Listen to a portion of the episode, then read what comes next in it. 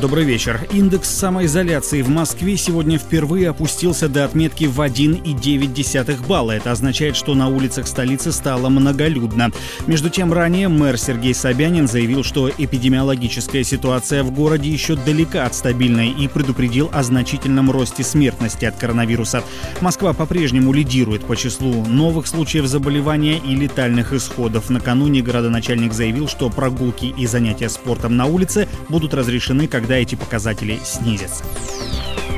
Совет Федерации одобрил поправки в закон об ОСАГО. Согласно документу, страховые компании смогут увеличивать цену полиса для водителей, грубо нарушающих правила дорожного движения. Речь идет о проезде на красный свет, вождении в нетрезвом виде и значительном превышении скорости.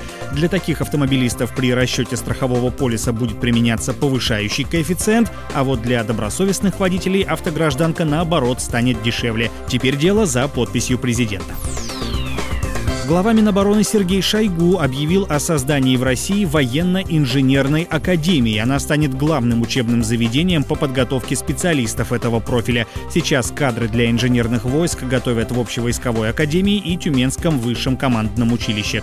Шойгу отметил, что в последние несколько лет интенсивность применения инженерных войск повысилась. В частности, российские саперы занимались разминированием в Лаосе и Сирии, а также принимали участие в ликвидации последствий оползня в Бурейском водохранилище хранилища.